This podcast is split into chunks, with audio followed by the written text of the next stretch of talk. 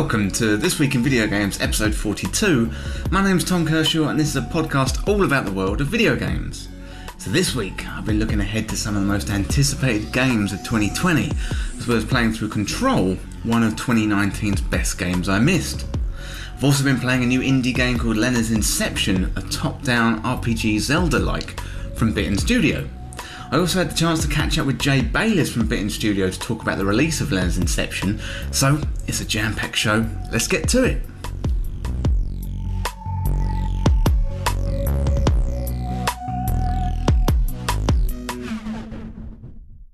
Welcome to the show everyone, I hope you're well and you're having a good week. I'm good this week.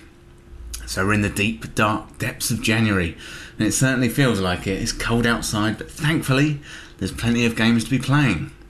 Feels like it's been a quiet few weeks for releases, not counting Dragon Ball Kakarot. I'm not really into Dragon Ball myself, so I gave that one a miss, but I've been using this time to catch up on some of last year's best titles. My backlog is growing week on week, and I'm determined to get through Control, Disco Elysium and Death Stranding ASAP. So we've had a bunch of games delayed in the past week or so with Cyberpunk, that's moved to September. We've got Dying Light 2, that's been delayed indefinitely. Final Fantasy VII Remake got moved from March to April, and Avengers has been moved to September too. So in a way, this is good news because the dev teams, they're going to spend more time polishing these games. However, in another way, it seems like companies like CD Projekt Red, specifically, they're going to be crunching hard in the early part of this year. So I'm all for game delays, and I don't mind too much. So we've got so many games to play, especially now with services like Xbox Game Pass, where you can pay a small fee and have a huge library of amazing games. However, crunch definitely is not a good thing, and we need to do more to make games sustainably. So I had a chat last year with Emily Grace Buck, formerly of Telltale Games, specifically about crunch, and I'm looking forward to discussing more on this topic this year with other developers. Right, first up this week, let's get into what I've been playing this week. So this week, I've been playing through Control from Remedy Entertainment, which is one of 2019's best games. It's been on my backlog for some time, and I was holding off from buying because I had so many other games to play, but then it was available for nearly 50% off on the Epic Games Store over Christmas. So I've really been enjoying Control, and I've got the review for that later in the show. I've also been playing Lenna's Inception, so this little indie gem caught my eye as I'm a huge Zelda fan, and it's a top-down pixel art RPG similar to Link to the Past. So I was lucky enough to catch up with Jay Bayliss too this week, one half of Bytten Studio, the new team behind Lenna's Inception. Also this week, much like most weeks, I've been enjoying Destiny 2, and we had a huge new community puzzle released into the game in the form of the Corridors of Time. So you can check out my YouTube channel for a full lowdown on the Corridors of Time, but it went a little something like this. So it all started Tuesday the 14th of January when a new quest called Exploring the Corridors of Time was added into Destiny 2. To start it off, we had to go and see Osiris, pick up the quest, and then start running through the Corridors of Time. It soon became apparent that all the doors in the Corridors of Time are open, and you could simply keep going and going and going and going infinitely if you didn't know where you were going. So then we noticed that the obelisks, they had codes on them, and these codes were changing each hour, and then we used these codes to run through the Corridor of Time to find a tomb at the end. So in the tomb room, there was a ghost, a sword, and a grave, and there was also a transparent floor.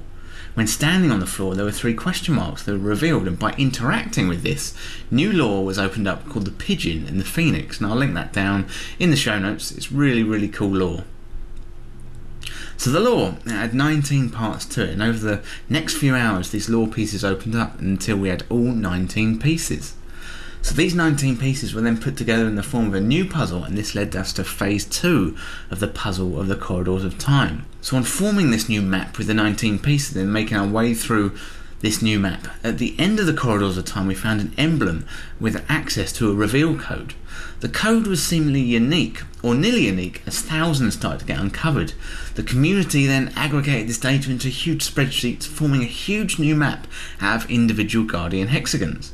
This was a massive community effort with players all getting together, people from Raid Secrets, streamers, players, guardians from all over the world, working together and aggregating data, slowly putting together this map. And eventually the map was put together, and this all led us to finding out that it was our grave in this timeline, and Saint 14 was giving a speech saying how We were his mentor and we were buried with our favourite weapon. So this opened up the quest for Bastion early, which is a new exotic fusion rifle in the game. So countless hours by multiple guardians were put into this quest and solving the puzzle.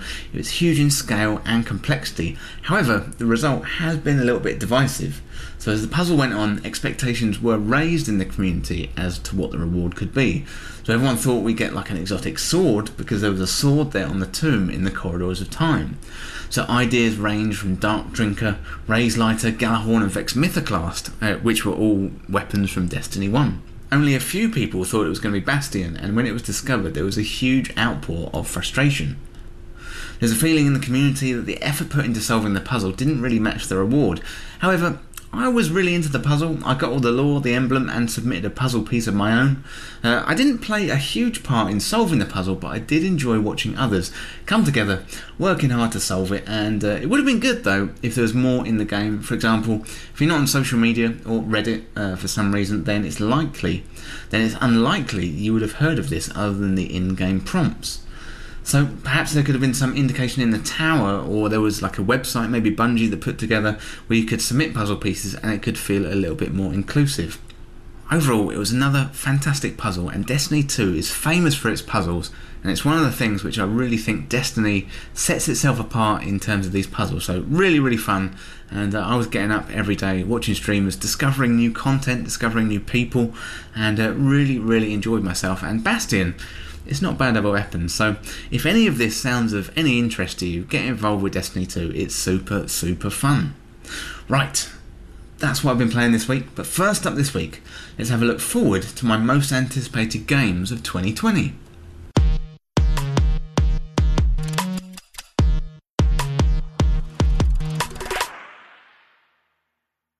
There were some who said that 2019 was a weak year for games, with no major AAA games breaking through and leaving indie games to shine. So 2020 looks like it's shaping up a stronger year with some huge sequels and some brand new IP to get excited about. So they're not in any particular order, they're just a few announced games that look exciting. So let's get into my most anticipated games of 2020. So first up, it's Ori and the Will of the Wisps. So Ori and the Blind Forest, it was a great example of a Metroidvania game back in 2015. Wow, has it really been that long?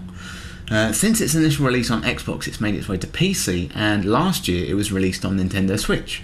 So it's got fluid movement, beautiful graphics, an amazing soundtrack and challenging gameplay, and that makes Ori an important part of any video game collection. So this one, it was coming out in February originally, but it's been pushed back to March. But Ori and the Will of the Wisps, it's definitely one to get excited for. This time, it's going to be released on all platforms all at the same time. Personally, I'm going to be picking this one up on Nintendo Switch, as the side-scrolling platforming works really, really well in handheld mode or on the big screen. Next up, it's Gods and Monsters. So Ubisoft did say that Gods and Monsters was going to be delayed in 2020. However, I'm still hopeful that they're going to release Gods and Monsters sometime in 2020. So this is inspired by Breath of the Wild for sure, with colourful, a rich open world to explore. This is likely to be one of the first games inspired by the latest Zelda game, and I imagine we're going to see a few in 2020 or maybe next year in 2021. So this version combines Greek mythology with open world expansion. So what is not to love? Next up, it's Streets of Rage 4, and Streets of Rage brings back memories of 16-bit consoles to me. So I remember playing through the originals on the Mega Drive and the SNES back in the day, and now Streets of Rage 4 is coming to modern consoles and bringing the side-scrolling beat-em-ups into the 20s. Next up, it's Final Fantasy VII Remake, and this one could be interesting this year, so I think it's going to go either one of two ways. You know, the internet is going to love it, and Square will be the darlings of the gaming industry for crafting a masterpiece, or perhaps, maybe more likely, people are going to be outraged, angered, and incensed that their childhood has been absolutely ruined. So Square has decided to release Final Fantasy Remake in parts, and this is only going to be part one. So we don't know yet how many years this is going to go until the next part, or even how long this part is. I understand it's going to be about Midgard. However, apparently some of the story content has changed. So I managed to avoid spoilers so far, but I really think this one is on the edge. So if you're a fan of the original, then you can't help but be impressed by the demos. But if you're new to the game, then this is going to be an amazing gameplay experience. That's Final Fantasy VII Remake. Next up is Half-Life Alyx, so this could be the one. You know, we need a VR game that breaks through. We've had experiences, partial games, good attempts, but nothing seems to have cut through to the mainstream yet, maybe apart from Beat Saber. So sure, we've got Astro Bot, Pistol Whip, but ask the layperson on the street if they've heard of these games, then I probably wouldn't have thought so. So we need the Super Mario Brothers for VR, and Valve, they're hoping that Half-Life Alyx is going to be that game. So fans have been calling for a new Half-Life game for literally years, and finally towards the end of 2019 we got that game, but it's not Half-Life 3 as perhaps most wanted. It's a VR game. But this could be the best VR game ever made, and the short demo certainly looks like it's going to be pushing boundaries. Only time will tell if this game will cut through, but I'll certainly be checking it out. Next up is Hollow Knight Silksong, and Hollow Knight Silksong is the sequel to Hollow Knight. So this time you play through as the Hunter Hornet, where you journey to new lands, discover new powers and battle new enemies. So Hollow Knight is known as one of the best Metroidvania games of all time, originally coming out in 2017. So Silksong, it originally started as an expansion, but it's turned into a fully fledged sequel. So Silksong has a whole new kingdom with forests, mossy grottos, gilded cities, as you ascend to the Shining Citadel at the top of the world. So there's new quests, new enemies to battle, and no doubt it's going to be as hard as it was before. So included this time is Silk Soul Mode, which is going to test your skills into a unique and challenging experience. So there's definitely a lot to look forward to here. So next up is Animal Crossing New Horizons, and Animal Crossing, so this is the first outing for Tom Nook and the gang on Nintendo Switch. So Animal Crossing is a life simulation game where you create a character and move to a desert island after buying a holiday package from Tom Nook. You then proceed to explore, build and develop a community. So Animal Crossing New Horizons, it's got a crafting system, and it allows you to convert materials into tools and furniture, which you can then use to decorate your island home. So you can customise your character to your heart's content, there's dynamic weather, tasks to complete, and you can invite animals to come and live with you. So this has local and online co-op play with up to 8 players able to inhabit an island at a given time. And this one is set for release on March the 20th, 2020. It looks like a few games recently have been cleared out from March, so we're going to get plenty of time to spend with Animal Crossing. So next up, it's Cyberpunk 2077, and Cyberpunk 2077, it's been in development for a long time, and this is the next game from developer CD Projekt Red, creators of the Witcher games. So they've got a reputation for huge RPGs, and The Witcher 3 Wild Hunt is one of the best games ever made. So Cyberpunk 2077 promises to be a futuristic RPG with an incredible story and loads of side quests. So Witcher 3 was known for its depth of its side quests, with many of them being better than the content from some full games. As I mentioned before, Cyberpunk has been delayed to September 2020, but it was originally slated for April 2020, so there's going to be a little bit more time to finish and polish and make sure this is going to be one of the best games of this generation. Next up is The Last of Us Part 2, and The Last of Us was one of the best games for the PS4 era, developed by Naughty Dog and originally released in 2013. So The Last of Us Part 2 is set 5 years after the end of the last game, and we get to play as a 19-year-old Ellie who comes into conflict with a mysterious cult in the post-apocalyptic USA. So it's a third-person action-adventure stealth game, and it's no doubt going to be one of the biggest of 2020. So next up, this one is a little bit of a punt, and it's Breath of the Wild 2. So this is not yet confirmed, and I'm going to have to roll back on what I said in the intro about these being confirmed games. But as I mentioned in my 10 predictions for 2020, which you can hear on the last episode, I think we're going to get Breath of the Wild 2 in 2020. So this is definitely hoped for at this point in time. However, my thought process here is Nintendo is going to want something big to go up against the new console. So Nintendo could release an upgraded version of the Switch maybe, as porting next-gen games is going to get much harder on the current Switch model. I'm looking at you, Overwatch and The Witcher 3. So Nintendo let us know that Breath of the Wild 2 was in development at last year's E3 at the end of their Nintendo Direct, and a huge surprise. And this video showed Link and Zelda exploring an underground cavern and coming across what looked like Ganondorf's corpse. There's a close-up on the entrance to a large dungeon-like area, perhaps hinting that the more traditional dungeons are coming back to the Zelda franchise, replacing the shrines of Breath of the Wild. So Breath of the Wild 2 could be just what Nintendo needs to go up against the new console generations. It's sceptical at this moment as to whether this is going to come out, but if it is, then we're likely to hear more at this year's E3 or during a, hopefully, a new Nintendo Direct, which may be coming out in February. So next up, this is really exciting, this one, it's Godfall, and this is an interesting looking PS5 exclusive, launching in the winter with a new console. So I think it's coming to the Epic Games Store on PC too, but it's definitely going to be a launch title for PS5. So it's been called a looter slasher, a live service Destiny-like game with swords instead of guns, and the trailer that was... So there's been a trailer that was shown at the Game Awards at the back end of 2010, and it looks really, really cool indeed. You know, we all know the perils of launching a live service game. Many have tried and most have failed. Most have come out half-baked and then they strive to recover. So Destiny made it, but Anthem didn't. You know, so what will Godfall be like? You know, one thing is for certainty, the armour looks really, really cool. The swords are huge, elaborate, and I can imagine this one being loads of fun. I know in 2019 there was loads of Dark Souls inspired games, and if you can imagine that, like, if you go and have a look at the trailer, the armour looks really cool, the swords look awesome, and if you can imagine kind of Dark Souls stroke Sekiro stroke Bloodborne style combat, that is a recipe for success. So we haven't seen much of this game yet, and I would expect more of it during State of Plays from Sony in 2020, as they're going to want to start building the hype for the PS5, and as this is a launch title, we expect this one to launch in winter 2020.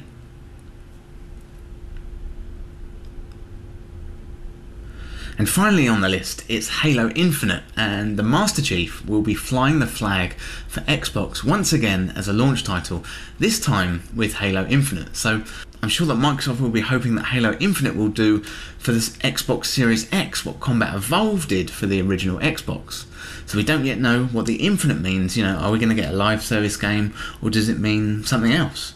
You know, we got a cinematic preview of this at E3 last year during the Microsoft press conference. However, we're yet to see gameplay, so surely E3 is going to be a big one for Microsoft, and the Chief will no doubt be there, and probably Ninja as well, because Ninja, I think he used to be a pro Halo player.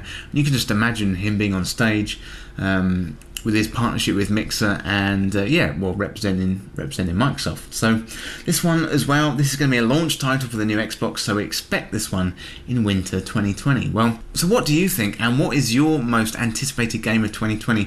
Let me know by signing up to Patreon on patreon.com/thisweekinvideogames. And if you're enjoying This Week in Video Games podcast, then head on over to iTunes, and it'd be great if you could leave us a nice review. It really helps get the word out about the podcast, so if you've got access to iTunes, then head on over there and leave us a nice review. I'd really, really appreciate it. And don't forget that This Week in Video Games has a YouTube channel that goes alongside with the podcast. So the YouTube channel has the entire archive of the podcast, as well as dedicated reviews, interviews and features. So search This Week in Video Games on YouTube and subscribe today for all the latest content. And if you want to see anything specific on YouTube, sign up to Patreon at patreon.com/thisweekinvideogames. It would be great to hear from you. Well, next up, let's take a look at Control. I'd like to tell you about a dream I had last night. In my dream, the hiss had broken free of this prison, this house. At first, many people thought it was horrifying. But also, many people wanted to welcome the hiss in. Funny. And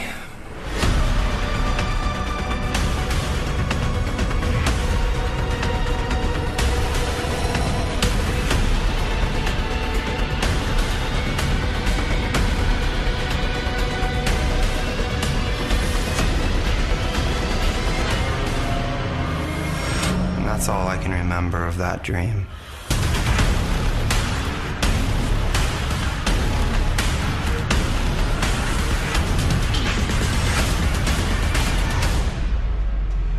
This is an ordinary song about an ordinary girl from an ordinary...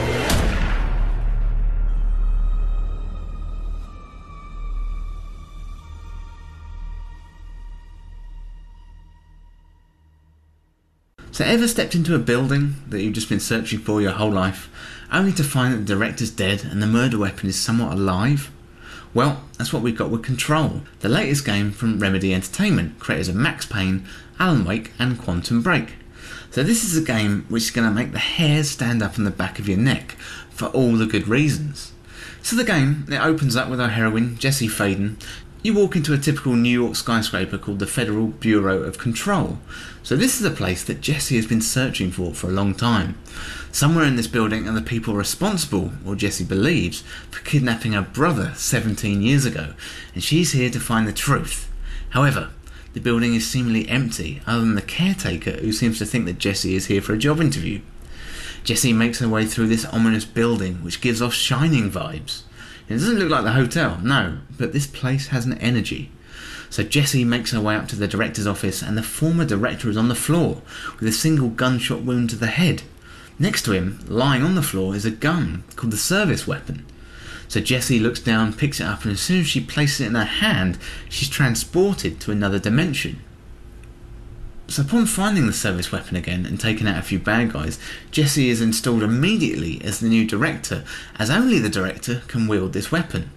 The Federal Bureau of Control's HQ, known as the Oldest House, is in a mess and it's being invaded by creatures from this other dimension. They're called the Hiss. Confused?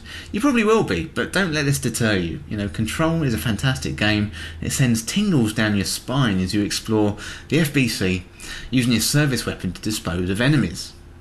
So Control is a third-person shooter. You're puzzle-solving and it's got elements of Metroid and Zelda. There's great action using this service weapon to dispose of mob enemies and bosses, as well as unique puzzles and backtracking to find power-ups to help you progress through the Oldest House and uncover the truth of what happened all those years ago. So the shooting is one aspect of the game. Another are the psychic powers that Jessie has developed throughout the game. So since that day her brother was kidnapped by the FBC, Jessie carried in her head something called Polaris, and this helps her develop mental superpowers such as the ability to pick up and throw objects at her enemies, be it chairs, concrete from the wall, you know, whatever, anything that's not stuck to the ground, and sometimes actually the ground and walls themselves. So later in the game, Jessie develops other powers allowing her to progress through the Oldest House. So much like Metroid games from the past, as you kind of develop through the game, you pick up power-ups which allow you to get to new areas. The game is contained in the FBC's headquarters with the occasional visit to other dimensions. So the building, it's huge, it's got multiple floors, and it's our job to rescue the employees that managed to somehow survive the attack from the Hiss and restore order to the Oldest House and resolve the mysteries of the past. Even though Jessie is immediately confused by the event, she takes to her new job of director immediately, working with the staff to uncover the clues as to what happened and why. So there's a running internal monologue in Jessie's head throughout the game as she tries to figure out what's going on, who to trust, and ultimately what happened to her brother all those years ago. The seemingly simple service weapon is your main focus for the gunplay and Control, however this can be upgraded much like your powers throughout the game. So the service weapon starts out like a pistol, then it's a shotgun, a sniper and eventually becoming a rocket launcher. The variety of guns is just enough and coupled with your psychic powers makes Jessie a formidable protagonist. So there's a variety of enemies in the game, from your zombie-like employees who've been taken over by the Hiss to flying types and bigger enemies still.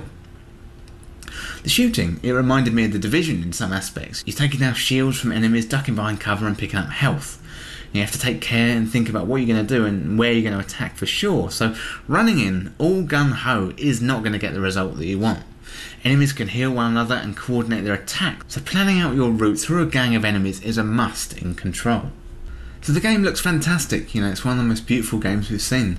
The textures, the character models, together with great cutscenes, it's going to have you immersed in this world from the moment you step into the game.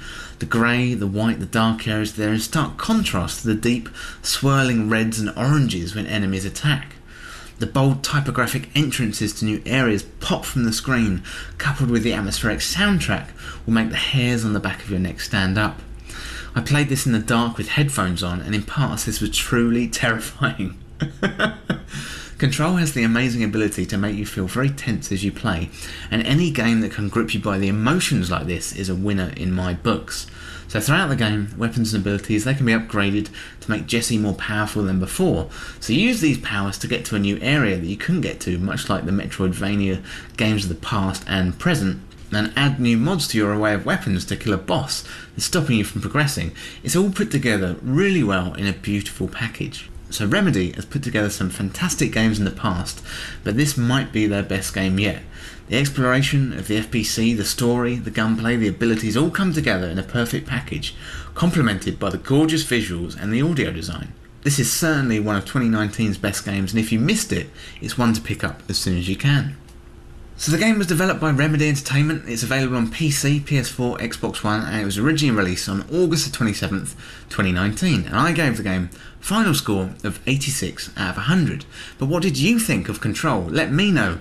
Sign up to Patreon, and it's patreon.com/thisweekinvideogames. I'd love to hear what you thought of Control and working your way through the FBC. Really, really fun. I had a really, really good time with it, and as well, it's pushing graphical performance forward. This game looks absolutely fantastic on PC. I know it had a little bit of trouble on consoles, but I would love to hear what you thought.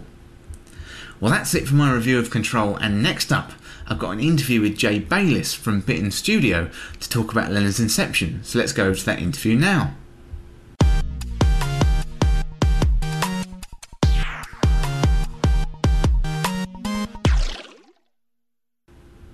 Welcome back to This Week in Video Games, and I'm here with Jay Bayliss, and we're here to talk about Lenna's Inception. So, hi Jay, how's it going? Hey, not too bad, thank you very much. And last time I saw you was EGX Res'd in 2019, and a lot's happened since then.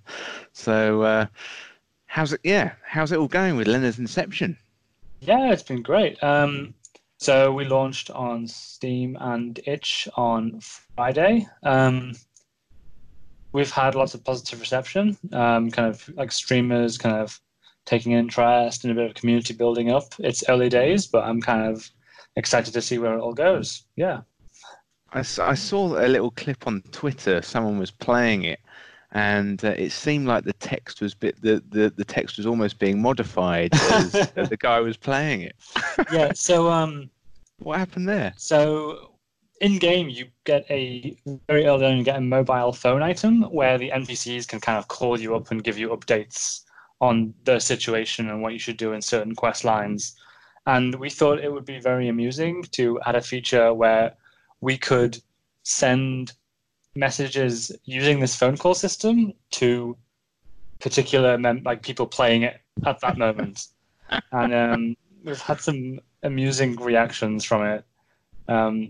I guess the kind of game has this kind of strange meta and also kind of unnerving feel to it, so it kind of works out in terms of the vibe of the game. But it's been funny seeing people react so positively to that.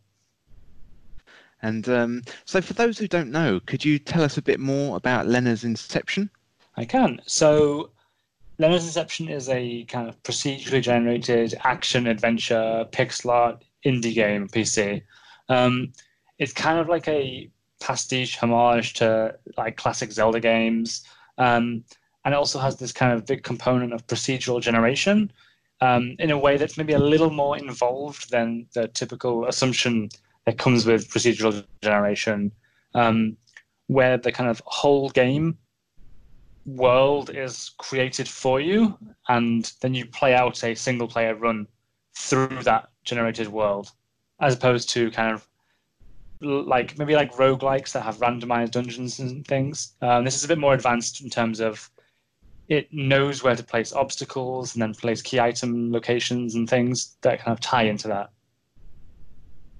That's really cool. And so I'm about 5 hours into the game at the minute, and I'm really enjoying what I'm playing. And one interesting angle that I saw was, so the main kind of hero is dead, and Lenna, who's actually the tutor in the game, has to take over. Could you tell us a bit more about that angle? Yeah, I guess. In a way, so lots of, especially fantasy games, will rely on the chosen hero or the destined king kind of tropes about those bloodlines that give them kind of like priority in terms of making them the hero of that story. And it's kind of killing off that trope quite literally to have our boy elf hero Lance, who is unceremoniously murdered at the start of the game. It's kind of us killing that off quite literally, I guess. No, I really liked it. It was a really different angle. But Lenna's not alone, though. Lenna has companions. So could you tell us about the companions that are in the game and you know what their function is and things like that? So as I mentioned before, it's kind of procedurally generated. So one of the aspects of that is the order you find certain items is completely random. So you'll find maybe like a powerful item early on that will help you on a certain run, or you'll find something that you'll encounter later for one player would be encountered earlier on for another. And the companion aspect is kind of an extension of that, where there are these kind of, I guess, like pet familiars almost that you kind of stumble across in the game, and you can fulfill certain conditions and they'll follow you around. And it's quite funny to see someone maybe get a powerful one very early on and have an easier time in the early game while someone else is playing, and they have like a weaker one for the kind of remainder of their experience. And as a consequence, some of them have become quite popular. The chicken that you start with, that is a cowardly chicken for most of the game, has proven to be quite popular. She's called Henrietta. And I didn't realize it until maybe 5 days ago, but it's a hen called Henrietta, and it's actually a pun. There's a lot of deep-nested puns in the game that I actually haven't even kind of clocked on to. And that's really cool. We've mentioned a couple of times the procedural sort of generation aspect of the game. And what kind of challenges do the procedural generation throw up to you as the game development team? So I guess that's probably something that my colleague Tom would be able to better describe. I think what's so advanced about the procedural generation in Lenna's Inception is that it kind of creates a perfect functioning game maze where you will be only be able to go as far as your items allow you, which force you to go into the next available dungeon, get an item from that dungeon, and that will give you the ability to proceed onward in the overworld. And I guess the challenge is making that function, really. I mean, kind of like nailing the generation so there's no bugs in it, because it's very stressful for a playtest to go wrong, because an early version of the game, suddenly, you know, you run into a dead end, and it's, you know, that you can't continue in the story. I guess that's the disadvantage or the challenge that arises from something where the whole world is generated across a story, as opposed to a simple run or a simple level in a game. And I guess the procedural generation from a code perspective is quite a challenge. But you've also in Lenna's Inception got a couple of different art styles as well. Could you tell us a bit more about that? Yeah, so that kind of ties into the history and origin of the game. So my colleague at Bytten Studio, Tom, this was kind of like his like side project that he was working on in his spare time. He wanted to figure out if he could make a procedurally generated Zelda style game, essentially. And then around 2015, I'd met Tom previously because we were working together at the time, and I saw he'd been drawing the game in kind of like an 8-bit Link's Awakening style, kind of like Game Boy palette and Game Boy kind of style fidelity art. And I basically proposed the idea of, hey, I'm a pixel artist full time. I can draw you a version of all your assets that is in a kind of Game Boy Advance style, and that way your game maybe will have a bit more mass appeal, because I feel like the lower fidelity graphics you go, the more kind of niche appeal you kind of gain from that, especially with the fact that a lot of people find pixel art games already quite an acquired taste, I guess. So I basically came in and said, hey, I'll redraw your game. It won't take me very long. It'll take me 6 months. And I said that 5 years ago. The real lesson here is that games take a long time to make, and everyone gives estimates that are maybe a little bit too optimistic. Yeah. Making estimates is the hardest thing to do. I've worked in software sort of development before, and it always takes double or triple the amount of time. I'm not sure how many times 6 months fits into 5 years. I'm sure the math you can figure out. It's a little bit off there. And well, that must have added a bit of workload for you then with two graphical styles. Did you go back over the 8-bit style and kind of redo that? So Tom kind of continued to draw the 8-bit style as he had been going. So we're kind of developing both things in like parallel. So there'd be assets where maybe he would draw something and then I would draw my version of it, or I would draw like a boss design and then he would draw his like retroified version of the same boss. Nice. So it kind of went back and forth, and then pretty much almost exclusively everything that is in the 32-bit style is something I drew, and everything that's in the 8-bit style is something he drew. That's really cool. It's a beautiful looking game. Thank you. And no, I'm really enjoying my playthrough so far. One of the unique things that I really like about it is the local kind of co-op mode. Could you tell us a bit more about that? Yeah, it was kind of a...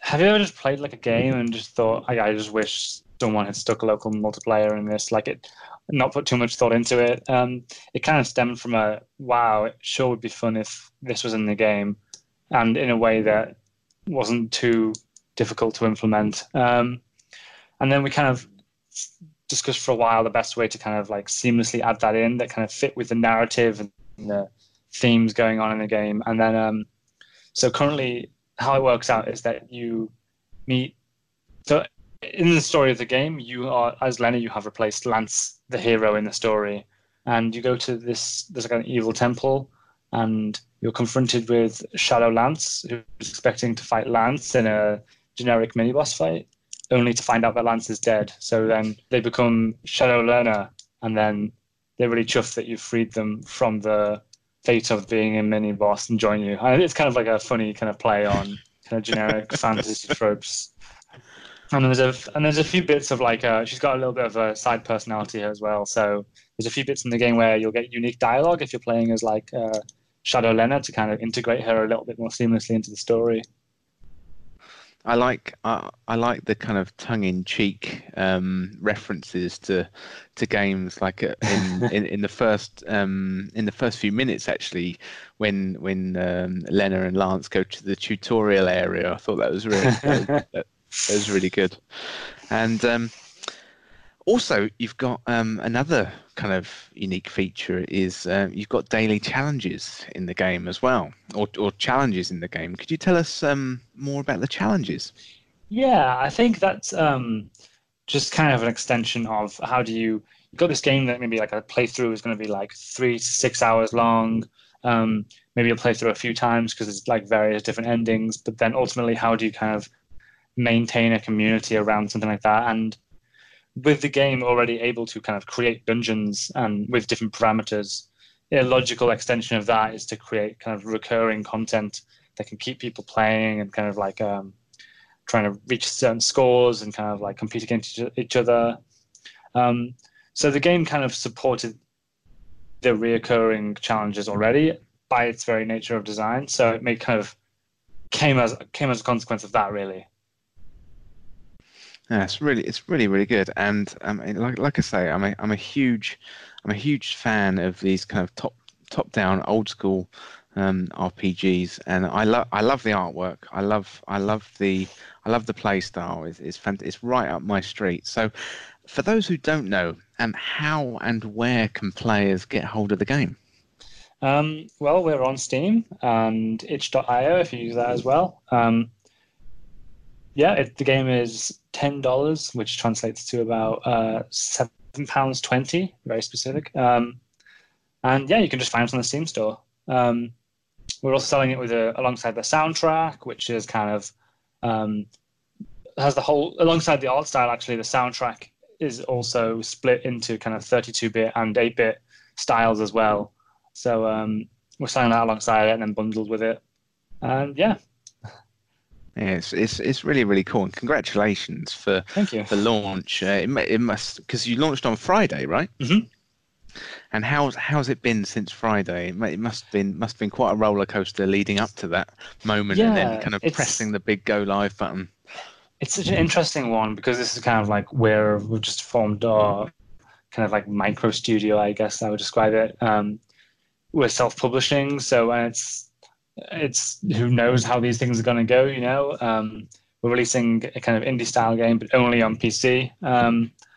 So it's we had no real expectations as to how it was going to go. Just the idea that people are playing it and enjoying it is pretty exciting as it is, I guess.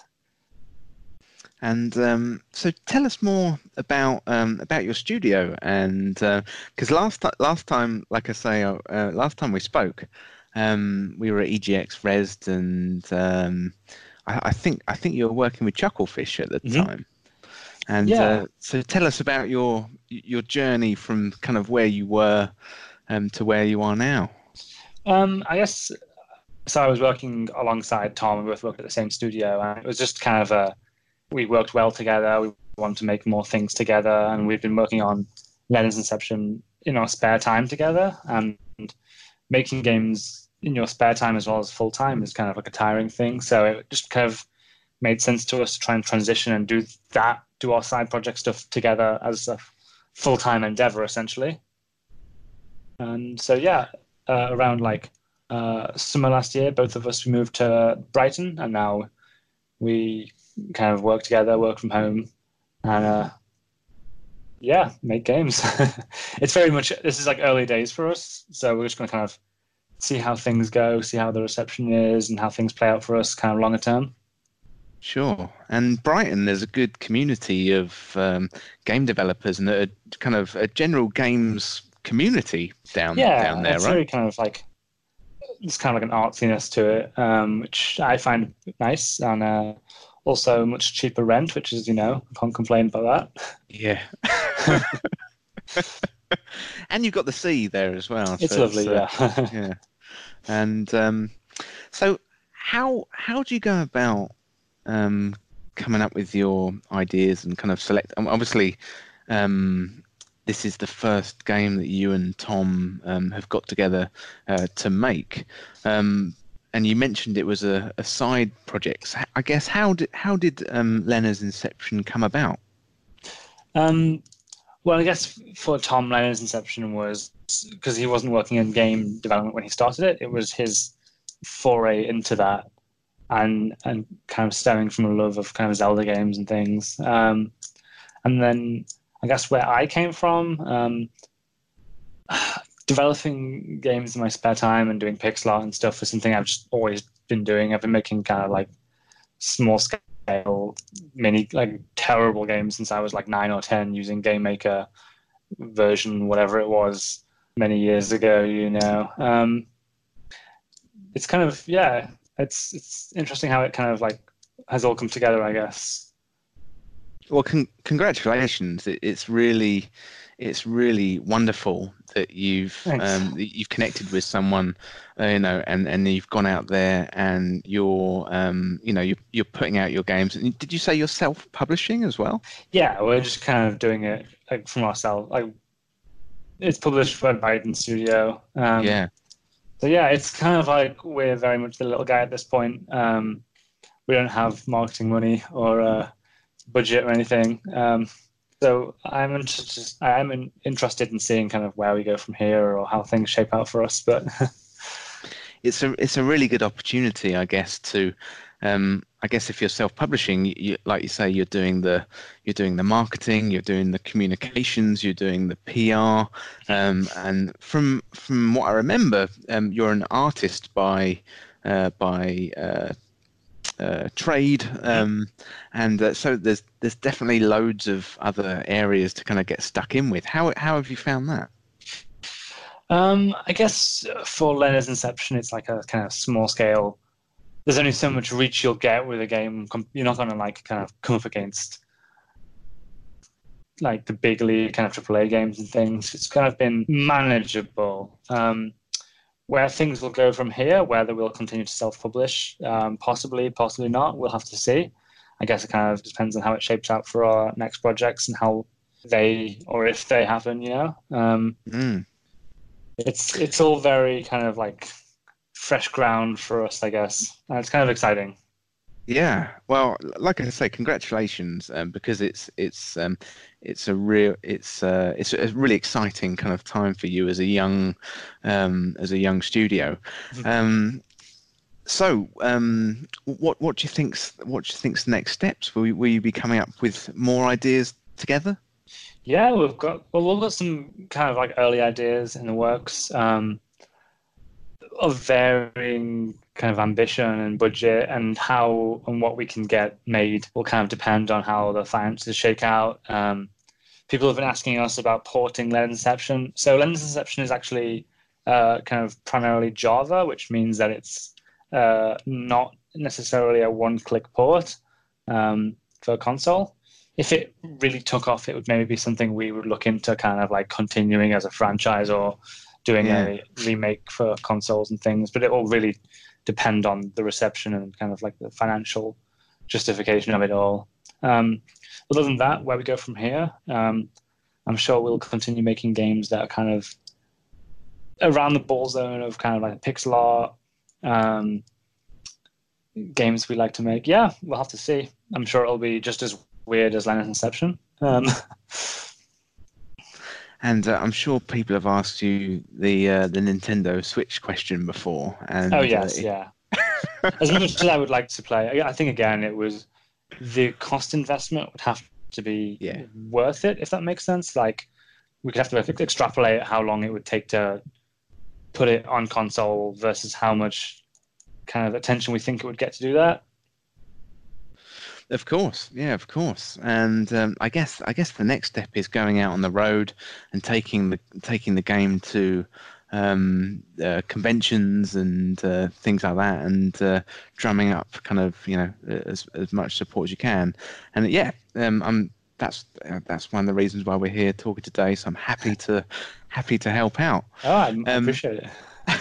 Well, good luck to both you and Tom with the new studio. And I wanted to move slightly away from the studio and talk a bit about you. Okay. And so how did you first kind of get into game development? Well, I said before, like I used to, as a kind of in the sense of isolation, I would just make games for my own ends. There was when I was growing up, there was not this kind of pixel art indie game boom. That didn't really exist. I feel like off the top of my head, that kind of really kicked off around like 2011 when I was kind of finishing up high school, when games like Terraria came out, or even like Minecraft was kind of really starting to take off. And then I just kind of stumbled into working directly on games just by being online and posting things online. But it was never something I ever there was never a sense that this was something that you could do, I guess. And I feel like a lot of game developers who are a bit younger than me have grown up with that visibility of a indie game market that exists, they've known that this is a thing that you can do, and it's probably much more advantageous to them to kind of grow up with kind of a bit more direction than maybe I had.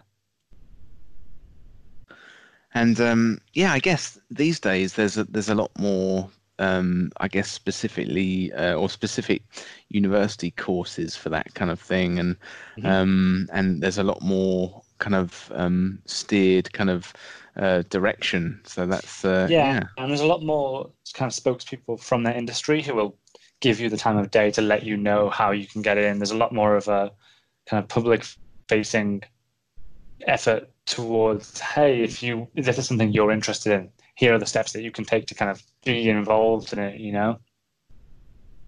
I remember there was a lot of good workshops at EGX Resd last year. There's kind of if you want to kind of do this role, do this, and it's great, definitely. And so if you had any advice for anyone who wanted to kind of get into the gaming industry, what would you say? That's a tricky one. I guess it depends which aspect of the game industry you want to get into. If you want to get into kind of AAA, say you want to be like an artist or a kind of programmer, it's a lot more kind of mechanical. If you want to be an environment artist, you get good at modeling, you know, take a course at university that will like give you the skills and time to hone those skills, put together a portfolio. I never did any of that. I'm sure there's a lot of people much younger than me who can 3D model far better than I can. When it comes to indies, I think it's a lot more about what you can bring to a studio. It's more about kind of... So indie games, I feel, are very personal, or at least their advantage they have over AAA, the AAA brethrens, are that you can put so much more of yourself into a game that has a small team. It can be much more of a reflection of yourself and your desires and interests and aspirations. And I would just tell people to make weird little games, I guess. Just make stuff, and when you finish making those things, even if they're bad, you have a story to tell about them. It's almost like it's not actually about the games themselves being impressive. You shouldn't start off by thinking, okay, I'm going to make... It's like GTA, but it's real, or it's like Pokemon meets Skyrim. Or just do something kind of small and interesting, and that kind of feels like something only you could make, and that gives you something to talk about, I guess. Yeah, I think that there's real value in turning up to a chat with someone. Say you're interested in a project or a studio. Actually, I think you mentioned the value of a portfolio and demonstrating that you can make something. You've actually gone through that process, and often it's very difficult at the beginning because people want experience, but you can't get that experience because you haven't worked on a big project. But I think that's terrible. It's really good advice that you're saying. Just find a little kind of concept and go through that process, and then perhaps even sort of offer up critique to that. And that's really good advice. So with all this making games, Jay, do you actually get time to play games in your spare time? Maybe not as much as I would like. I tend to kind of like find a couple games a year and kind of get really into them. What did I play recently? I recently played, do you know Katana Zero? Yeah. That was a great game. I loved it. Yeah. It was an excellent example of like very well presented, like just solid mechanics, solid pixel art, solid writing, just all around like this is, if you just start playing it and you just know like this is high quality, Yeah, it was really good. I love the vibrant color to it. Yeah, it had a very kind of good feel. Everything felt very kind of solid, even the way that like text boxes kind of display and then like they shake and how text flies all over the screen when you interrupt someone. It was all very like chunky and satisfying to experience. I also got really into Fire Emblem last year. That was a pretty solid game. Nice. Which house did you choose? I chose Golden Deer. They seemed like the most morally justified. Are you going to pick up the DLC for that? It's a tricky one because I felt like I couldn't justify spending another 60 hours of my life playing the other two branches if they're very similar content. If you know what I mean, like especially if the first half is almost the same. Like how much of my life should kind of justifiably sink into teaching my war children? I'd be tempted. I did see the DLC and thought, it's been long enough now that I could maybe like dive back in. We'll have to see. And we've had more Fire Emblem characters added to Smash, much to the outcry of the community. People wanting Waluigi, and they were just so convinced that Dante was going to be in there, and it just turns out that people still like Fire Emblem. They're still going to get in there every time. That was unsurprising. I'm big into Smash Bros. I like following it maybe more than I like playing it, but I do like playing it a lot. It's fun. Yeah. It's fun discourse. I recently watched the Smash documentary on the series on YouTube, and I started getting into kind of watching melee tournaments and things like that. So I love that stuff. But yeah, I definitely need to kind of get. I was on a plane recently, and I kind of had a bit of a practice, and I'm like, oh, I'm just really bad. You're out of the loop, you know, a bit rusty. And talking of games, have you got anything that you're kind of looking forward to this year? So, everyone's talking about how much of a big one it is this year, and it's like this, you know, it's like, oh, there's so many games coming out. You've got Cyberpunk coming out this year. Is The Last of Us coming out this year, or am I just yeah, Last of Us 2? That's real. Okay. Yeah. I'm not super excited for anything. I'm sure Cyberpunk will be fine. I'm sure that I don't have a huge attachment to The Last of Us. I'm sure Doom will be fun. Animal Crossing, I kind of invested a lot of time on that back when it first launched in the GameCube version. I put the most time into. Yeah, and I think I feel like that's the version that I will always have put the most time into, and I'm kind of a little bit reluctant to kind of like do it again. I feel like it's very much the same kind of feel. It'll be the same kind of game again. I'm sure it'll be great. The Final Fantasy VII Remake, that'll be fun. I guess I'll probably check that out. I know what you mean, though. Like, for me, like, yeah, I think all these things look really exciting. We've got the new consoles as well. That's going to be super fun. But for me, like, so in 2019, I discovered a lot more indie titles than I ever had done before. So that I think that's the thing that I'm looking forward to, is the things that either haven't been announced yet or the surprise kind of indie titles. And I think the first one that I'm looking forward to this year actually is Temtem, coming out this week. Yeah, it's early access, right? I think so. Yeah. Yeah. It looks very. I'll probably check that out. I love the genre. I would love to have a crack at the genre of the kind of Pokemon-esque game. I feel like Temtem knows exactly what it wants to do, and maybe the Venn diagram of what it's trying to do with doesn't necessarily align with what I want from the Pokemon kind of genre.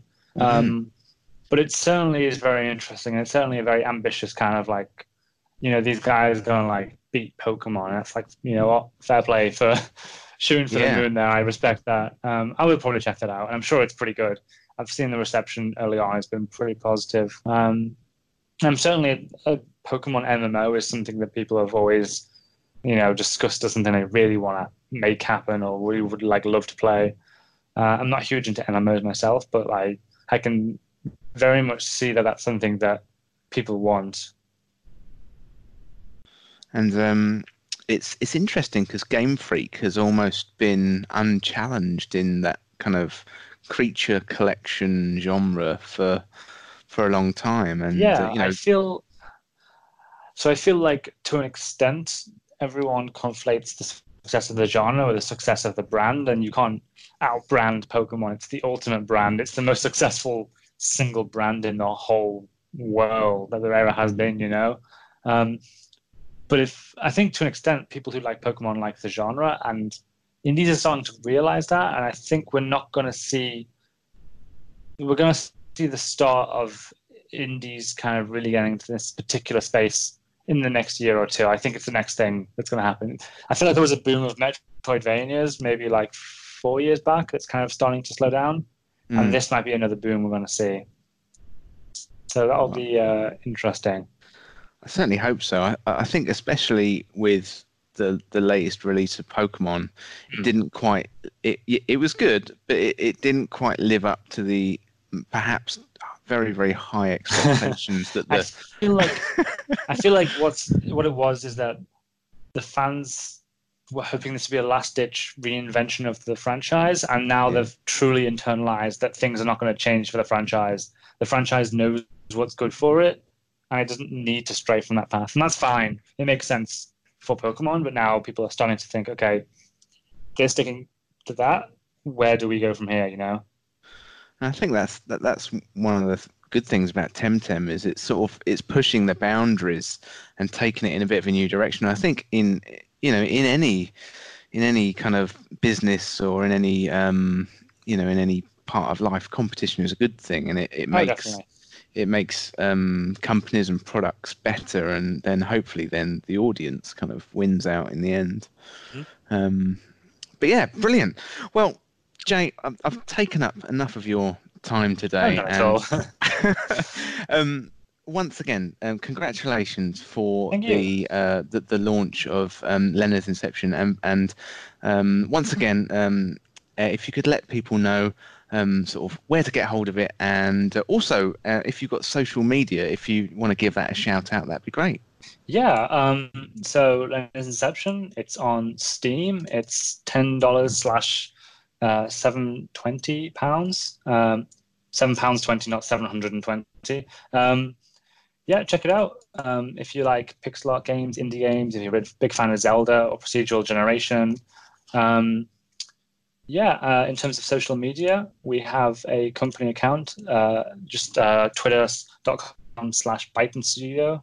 Bytten is spelled Bytten, so it's kind of like byte, like megabyte. It's a pun that maybe isn't as successful as we'd like, but we're stuck with it now.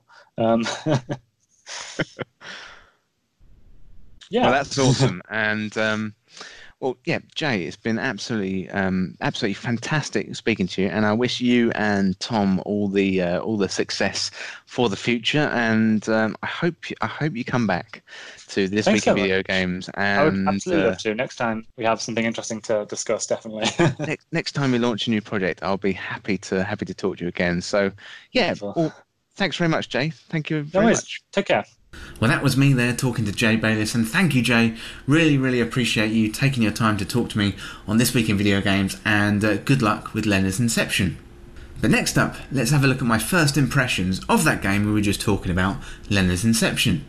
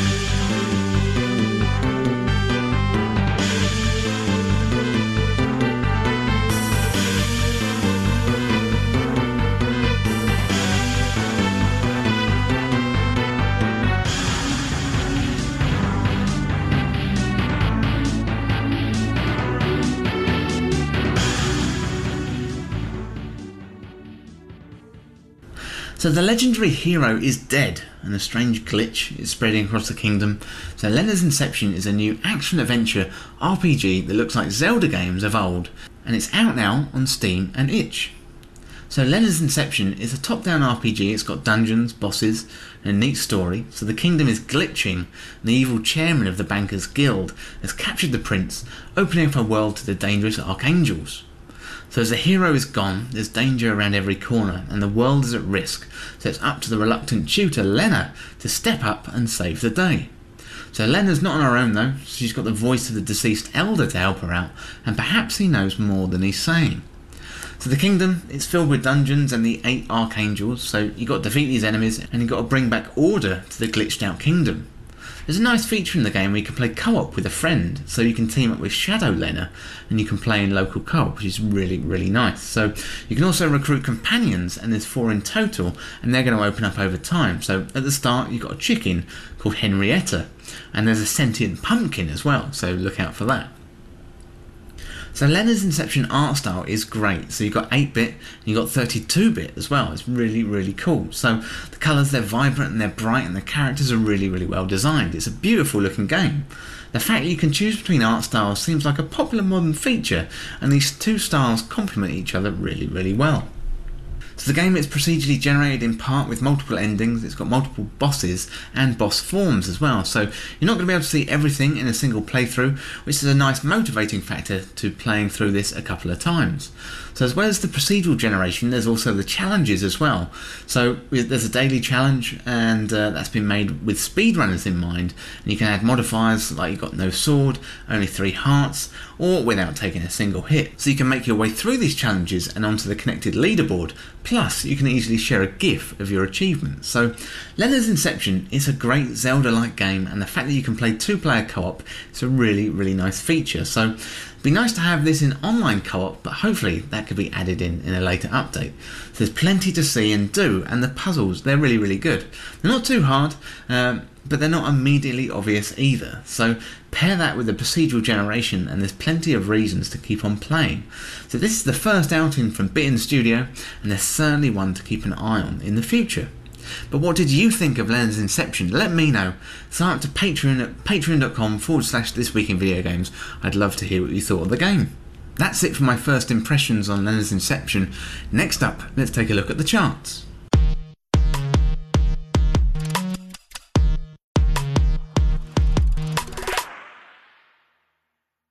So at number 10 this week, it's up 4 places from last week's 14, it's Super Smash Bros. Ultimate. And number 9 this week, it's Yo-Kai Watch. That's a new entry.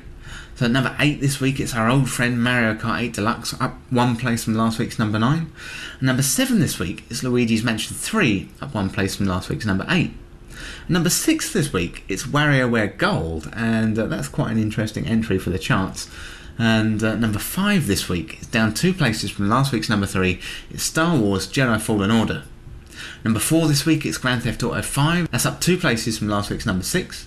Number 3 this week, it's FIFA 20, down 2 places from last week's number 1. And number 2 this week, it's Call of Duty Modern Warfare, holding steady there at number 2. And number 1 this week, it's a new entry, it's Dragon Ball Z Kakarot from Bandai Namco. And yeah, congratulations to the team behind Dragon Ball Z for getting the number 1 this week. Well, that's it for the charts this week. Let's have a look at what we've got coming up in the next week.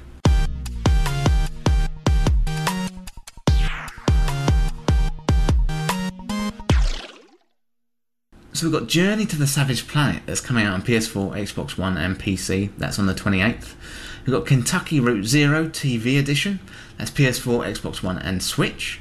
That's on the 28th too, and we've got 2 more on the 28th. We've got Pillars of Eternity 2, Deadfire, that's PS4 and Xbox One. Then we've got Warcraft 3 Reforged, that's coming out on PC. Then on the 30th we've got Through the Darkest of Times. And on February the 4th we've got a few more releases, so we've got Life is Strange 2, the complete season, that's PS4, Xbox One and PC. We've got Monster Energy Supercross 3, that's PS4, Xbox One, Switch and PC. We've got The Dark Crystal, Age of Resistance Tactics, that's PS4, Xbox One, Switch, PC and Mac. And finally we've got Zombie Army 4, Dead War, that's PS4, Xbox One and PC. So let me know what you're looking forward to that's coming out in the next week, and sign up to Patreon. patreon.com/thisweekinvideogames. Let me know what you're looking forward to, and on that list I'd say probably Warcraft 3 looks really good, Life is Strange 2 as well looks really good, maybe even Pillars of Eternity 2. Well, that's it for this week's episode, and if you want to get involved in the show, get in contact through patreon.com/thisweekinvideogames or check out the latest on the website. Send in your questions, your comments and your video game stories. I'm always interested in hearing from you. I'm available on Twitter, Facebook, YouTube and Instagram, so search This Week in Video Games on your favourite platform and join in that conversation. Well, thanks again for hanging out and chatting about video games. I hope you have a good week. I'll talk to you next weekend, but for now, I'll see you soon.